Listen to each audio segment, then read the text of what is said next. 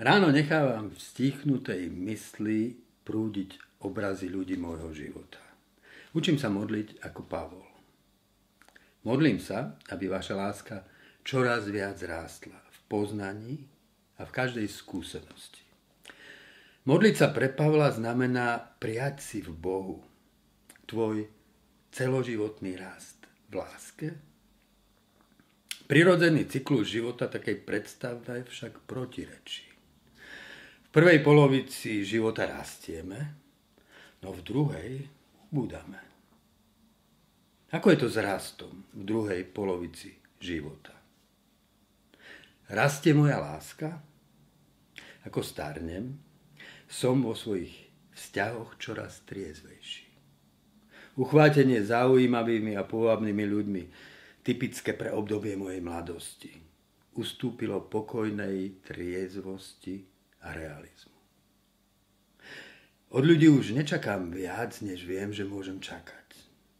Je to rast alebo ubúdanie? Najprv je tu láska ako potreba. Milujem ťa znamená potrebujem ťa. Tak dieťa miluje rodičov. Neskôr je tu oceňujúca láska. Milujem ťa znamená som tebou uchvátený. To uchvátenie ma naplňa. Potom prichádza rozum, rozumejúca láska. Milujem ťa znamená rozumieme si. Si mi podobný. V priateľstve s tebou nachádzam sám seba. Potvrdzujem si svoju hodnotu. A je tu i empatická láska. Milujem ťa znamená súcitím s tebou a chcem ti byť nápomocný. Motivuje ma vedomie, že ma potrebuješ. Každá z tých lások má v sebe čosi podmienené čosi, čo ma obracia späť ku mne samému. Mám ťa rád, lebo si krásna, lebo si charakterný, lebo si múdry, lebo ma potrebuješ, lebo ťa potrebujem. Prvotné podoby lásky sú iba zárodkom lásky. Treba ich rozvinúť k nesebeckej láske. Mám ťa rád bez príčiny. Vidím hodnotu v tebe samom, bez podmienok, bez dôvodov. Milovať takto znamená uvidieť za ľudskou biedou Božiu slávu v človeku. Prečasom som na tom najnepravdepodobnejšom mieste v Tesku uvidel zázrak. Starý, asi 80-ročný muž tlačil na invalidnom vozíku svoju starú ženu. A ona zastlačila pred sebou nákupný vozík so skromným nákupom. Obaja sa usmievali, živo gestikulovali, pomaličky sa posúvali pomedzi regály. Žena vyberala tovar, muž ho vkladal do košíka. Ich nálada kontrastovala s hektickou náladou naokolo. Aká láska môže spojiť starenku a starčeka?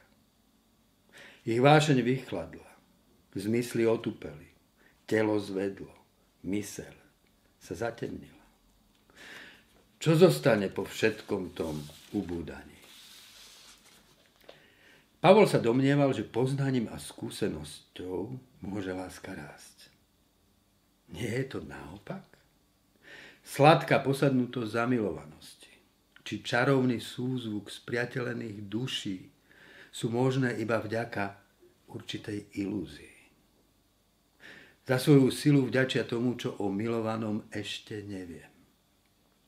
Čím viac ťa poznám, tým skromnejší je plameň môjho očarenia. Poznávam tvoj tieň, skrytú stranu tvojej tváre. Láska poznaním nerastie, skôr ubúda. Aké poznanie mi prináša skúsenosť? Čo pozná 75-ročný muž s prenikavejšou istotou než 25-ročný mladík? Pozná seba samého, svoje hranice, svoj hriech. To temné, tvrdé jadro, čo sa znova a znova derie do centra a chce byť predmetom všeobecného rešpektu. To tvrdé jadro, ktoré vždy znova a znova lásku zrádza. Pozná svoje omily. Najviac zo všetkého som sa milil, keď som si bol najviac istý. Poznanie pochádzajúce zo skúsenosti má pri najlepšom iba obmedzenú cenu, napísal T.S. Eliot. Poznanie nanúcuje schému a klame. Lebo schéma je nová v každom okamihu. A každý okamih je nové a ohromujúce hodnotenie všetkého, čím sme boli. Jediná múdrosť, v ktorú možno dúfať časom, je múdrosť pokory. Tá je nekonečná. Jediným trvalým plodom poznania pochádzajúceho zo skúsenosti je pokora. V nej sa mi otvára nekonečno. Je to cesta rastu ubúdaním. Pokora jediná môže živiť lásku tak, aby rástla i keď ubúda. Pokora ma zbavuje ilúzií o sebe samom. Preto mi pomáha prijať ťa i tam, kde som stratil ilúzie aj o tebe. Pokora zbavuje lásku podmienok, ktoré som jej kládol. Čím hlbšie zostupím do pokory, tým viac priestoru pre lásku sa vo mne otvára. Tak láska rastie ubúdanie.